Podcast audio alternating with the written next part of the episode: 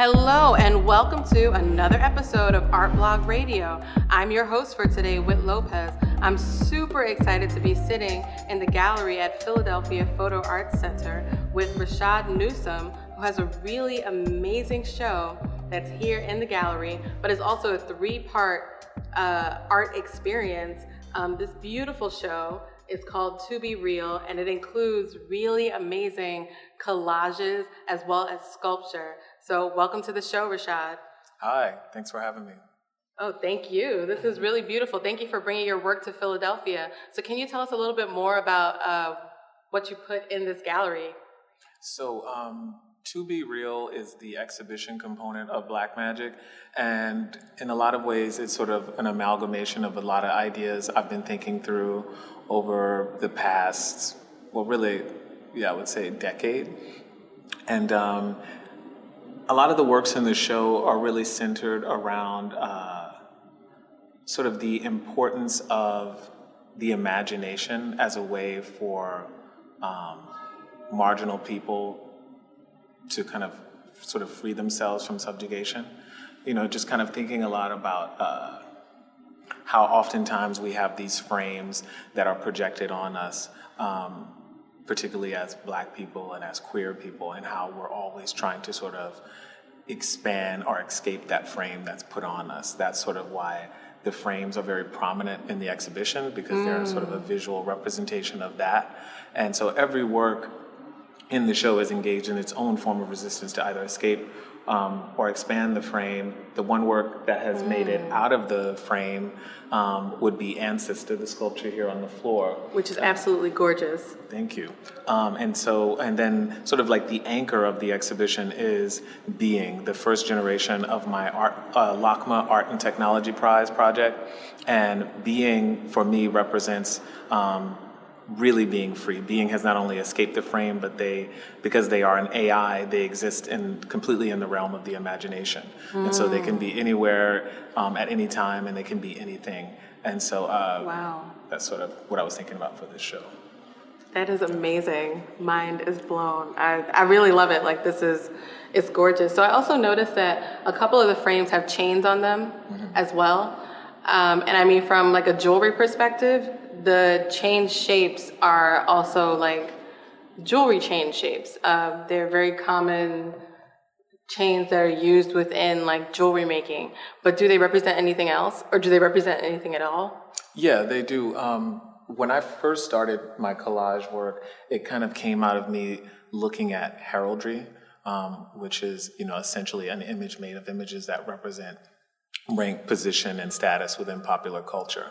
And initially, I was thinking about so, like, what would be the images that represent this distorted notion of power today? Mm. And I was looking at sort of like, you know, as being from New Orleans, like bling culture, you know, kind of looking at advertising and popular culture and pulling images that sort of participate in the culture of domination that teaches us that we need things to have value and kind of using mm. those images to construct pictures that um, critique the culture of domination. And so, very early on, rather than drawing a line, I was using images to create a line. And so, the chain became my kind of mark, mark making tool which eventually be, you know entered the frames and into the videos and everything else. So it's like a, an image that I go back to, but I think also it's an elaborate allegory about um, sort of how sometimes we can be caught in a paradigm where we feel that we need these things to have value, but if you're in a position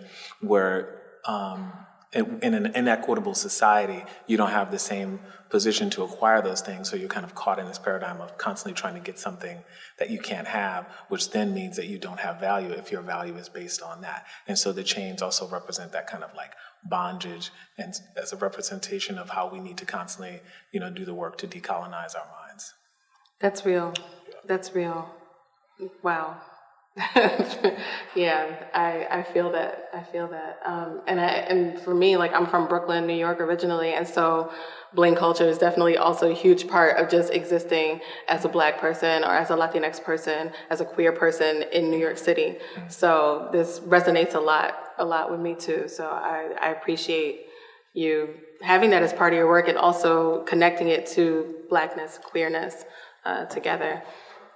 So I also noticed in your work is like this iconography, not just uh, bling, right? Like you have folks with fronts on their teeth, but then also you have African sculptures that look like West African or portions of West African sculptures collaged into your work as well.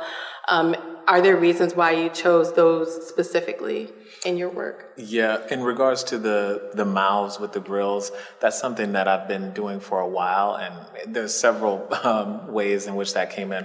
One is um, I love the movie uh, Little Shop of Horrors.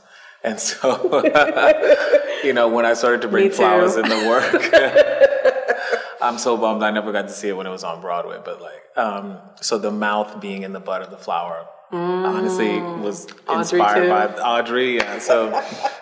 but um, so that's just kind of like a fun reference, but at the at the same time, it really is in the context of these um, floral pieces. They're very much engaged in like the history of uh, Dutch still life which was a lot ah. about you know sort yeah. of the um, about Vanitas, and you know a lot of you know during that when that kind of movement started, you know there were a lot of painters like the people who could get portraits painted were people who were very wealthy, who could afford it exactly. And so what Dutch still life did is kind of like equalize um, that whole idea because it was sort of about the you know the one thing that unifies poor people and rich people is the promise of death and so mm. a lot of mm. that's why you're often depicting um, flowers and fruits and like perishable things to kind of remind us of the promise of death.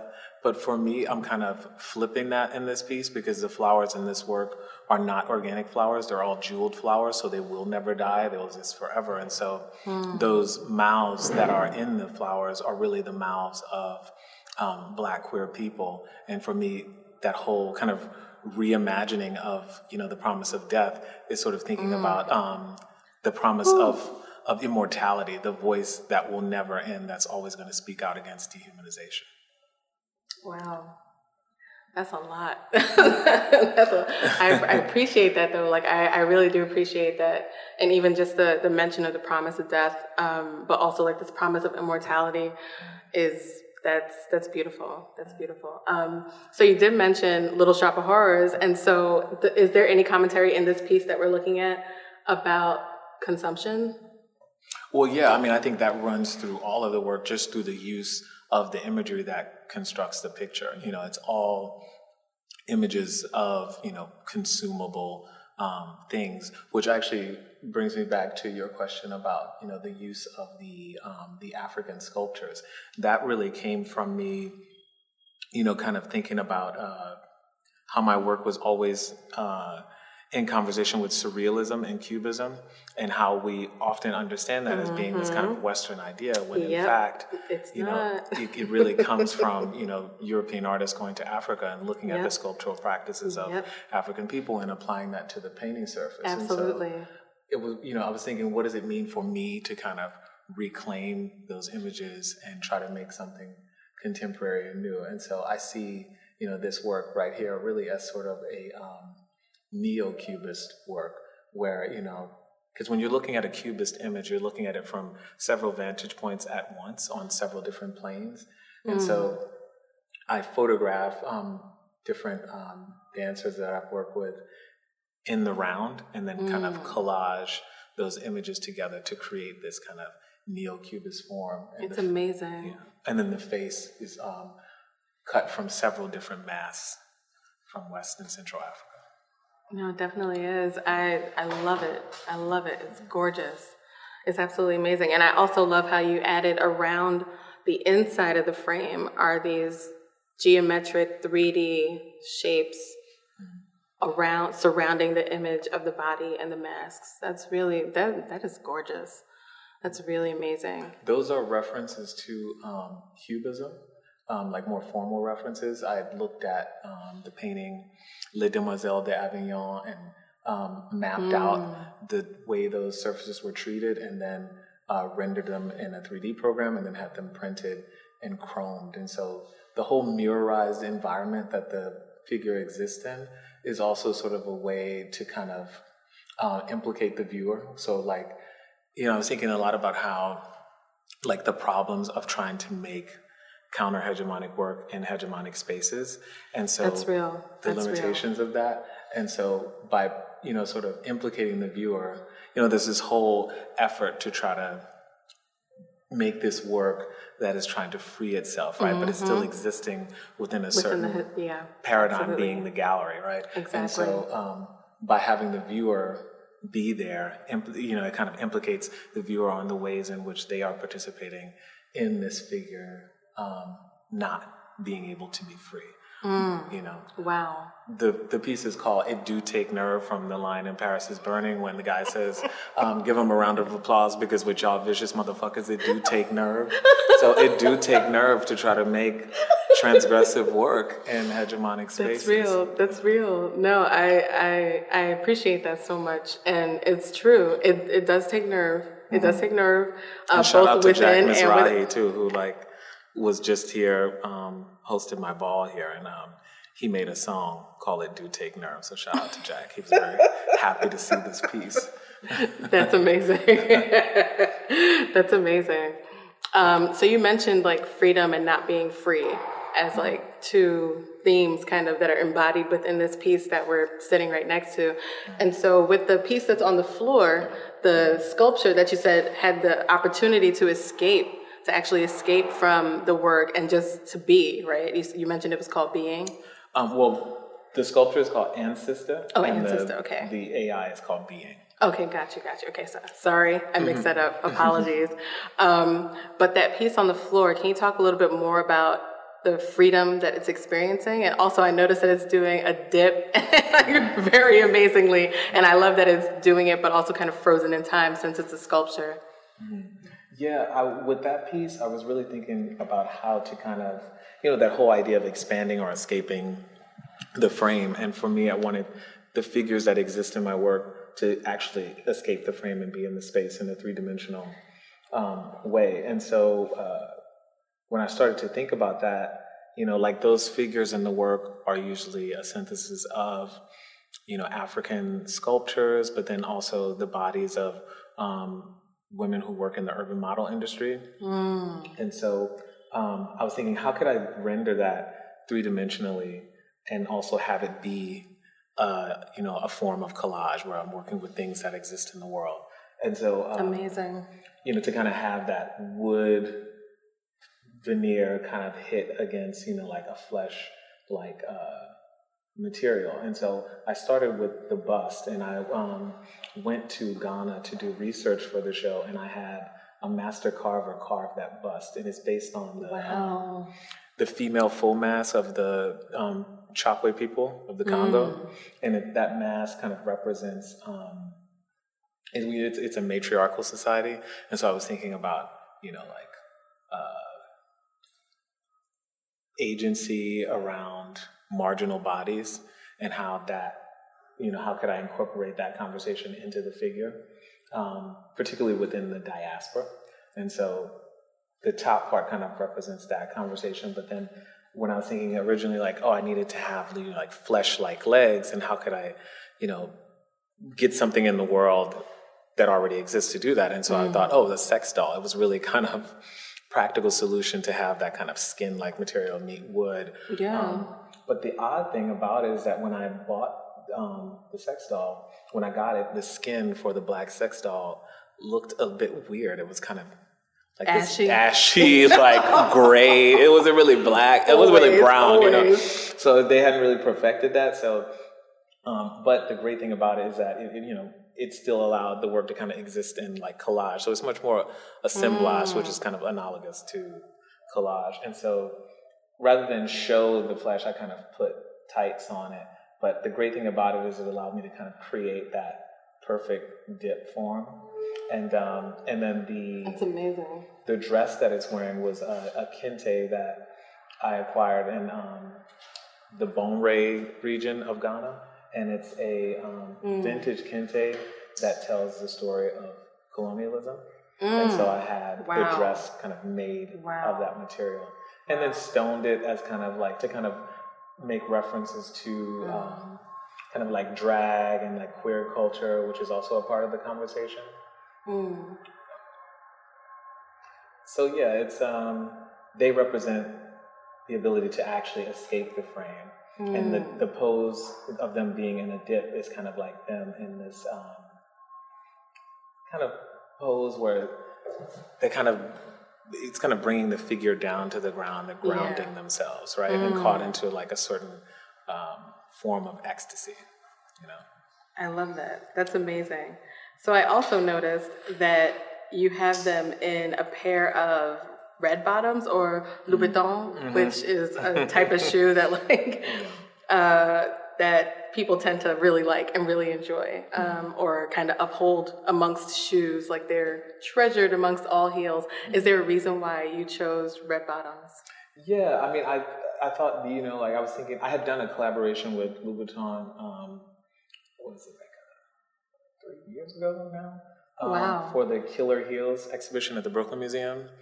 And so, you know, during the time I worked on that project, part of the reason I chose to collaborate with them besides the fact that it was an exhibition around you know women's shoes and like that uh, the effects you know and how that affects popular culture i was thinking about um, again you know like images that sort of participate in the culture of domination and how these shoes have become emerged as this object that you know you know particularly black folk really coveted and they really had it was like something that was like really important. It was like a status symbol. That's real yeah. and so um in the context of that video, I was kind of it became so absurd the way in which they were used as a way to kind of comment on the whole notion that you need to have those to have value. But I wanted to mm. kind of bring that back into the work. You know, again, kind of that conversation about the culture of domination and sort of how like the figure is grounded, but this shoe is sort of elevated. held up. Yeah.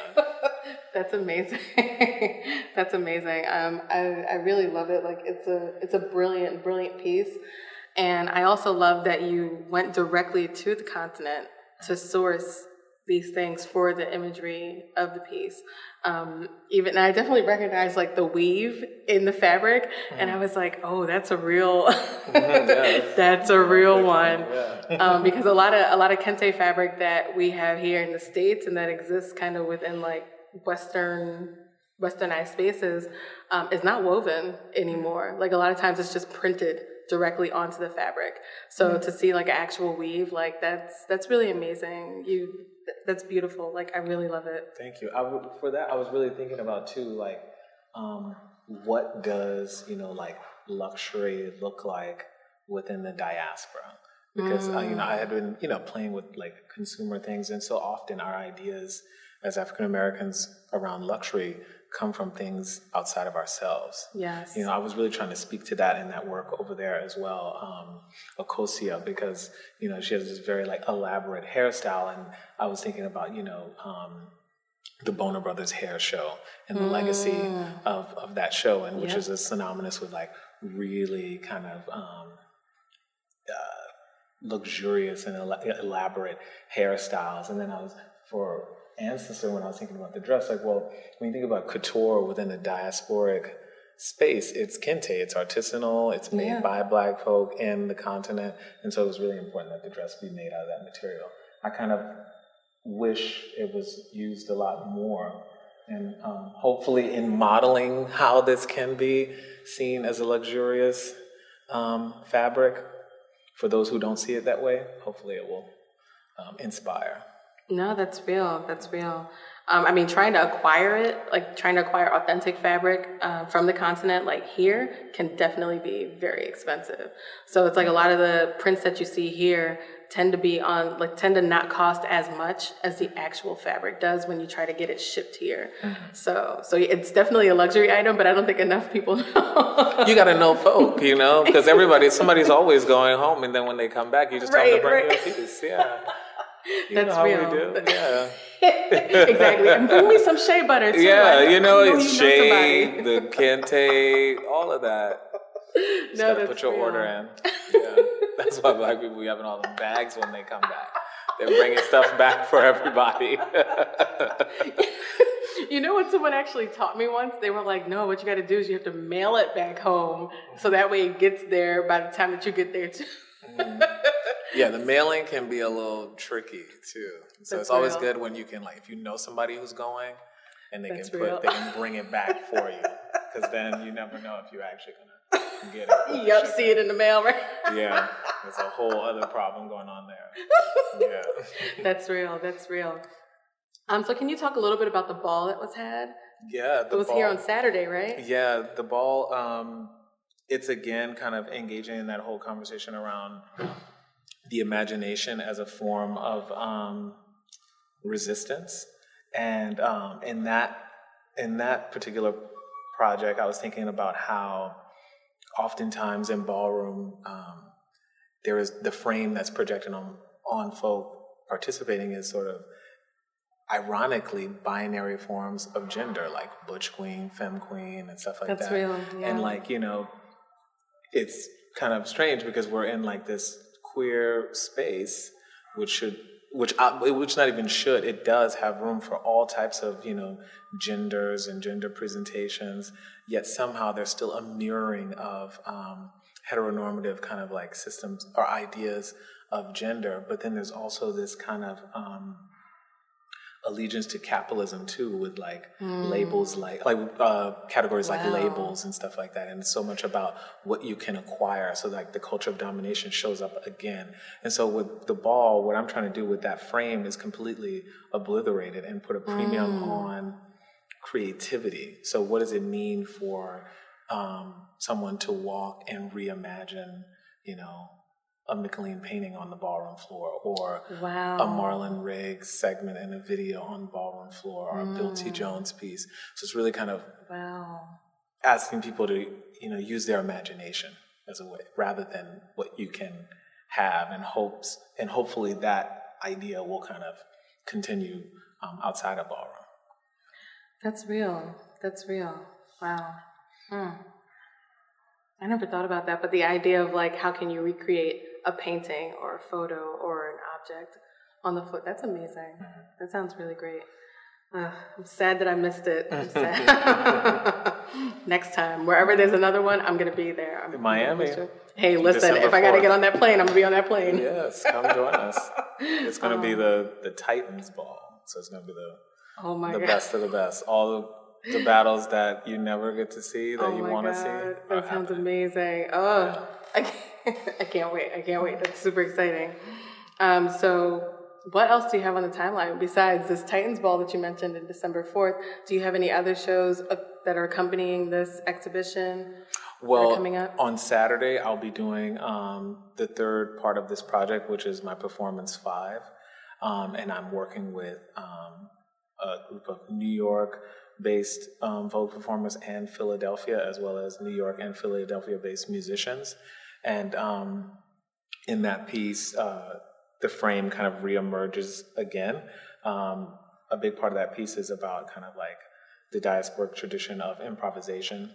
And so I, um, I have this um, custom made motion tracking technology that I use in the performance that's also a form of collage because it's creative coding and different um, video game hardware. And during the live performance, um, there's sort of a frame on the floor in which the dancer performs one of the five elements of Vogue Femme. And as they perform, the dancer, I mean, the musicians and the vocalists and I all imbue them with, you know, improvisational energy. We're all just kind of playing, like sort That's of a, amazing. a jazz trio. And as they are charged with this energy, um, I motion track their movements, and you see this form being generated on the screen above them that has kind of escaped the frame as a way to kind of talk again about kind of escaping the frame. That is brilliant. That is, oh my gosh. Like, oh, the way your mind works is like brilliant. That, that is amazing to create something that's so multi layered, multi dimensional, but like very representational of the collage of black culture, of queer culture, of ball culture. Thank you. thank, thank you. Like that. Yeah. I am in the presence of greatness. This is, amazing. Oh my goodness. Wow. This is And I would say the Thank next you. thing I would say that's coming up is, um, you know, so that performance will complete the sort of East Coast uh, presentation, but then the whole project is going to travel to the Bay Area, to uh, Fort Mason Center for Art and Culture. Wow. So we'll stage the exhibition again, and um, there'll be a performance, but this time it will be my performance running, which is all about the kind of um, diasporic tradition of like vocal runs as well as um, another ball, but in the Bay. That's amazing. Oh my. that is so exciting. that's that's really cool, and it definitely is a diasporic uh, vocal tradition. Mm-hmm. Yeah, and it takes so many different shapes throughout the diaspora, and so many different parts of it are valued mm-hmm. depending on where you are and what you do. Like there are some things that are only valued in church that are not as valued mm-hmm. outside of a black church. Mm-hmm. Um, but yeah, that that sounds amazing. I might have to hop on a plane to the Bay too. Yes, come on. yeah. Oh my goodness. Well, thank you so much. This has really been this has been an amazing uh, interview. Thank you for your time. Thank you for your energy. Thank you for your talent and for sharing it with the Philadelphia community. It's very, very appreciated um, for you know putting blackness and queerness on display in this really respectful and uh, just kind of it feels like a it's an honor. Thank you. Like I, as a black queer person, I appreciate this. I really, really do. Um, means a lot to me. Like this is beautiful. this is beautiful, um, and it's not a mockery, you know, which which unfortunately happens way too much. I feel like. So thank you, um, thank you for real. Uh, I really appreciate it. Um, but also thank you for your time today. I'm deeply appreciative of this. Um, and I look forward to seeing more of your work in the future. And I'm telling you, if I have to get on that plane to the Bay, I will. I'll definitely come, well, we'll definitely come see you. your work. Oh, it's exciting. That's exciting. so thank you. And thank you to those of you who are listening. If you want to listen to this, you can listen to it on ArtBlog's website, on Apple Podcasts, or on Spotify. Thanks so much for tuning in and have a wonderful day. Bye, y'all.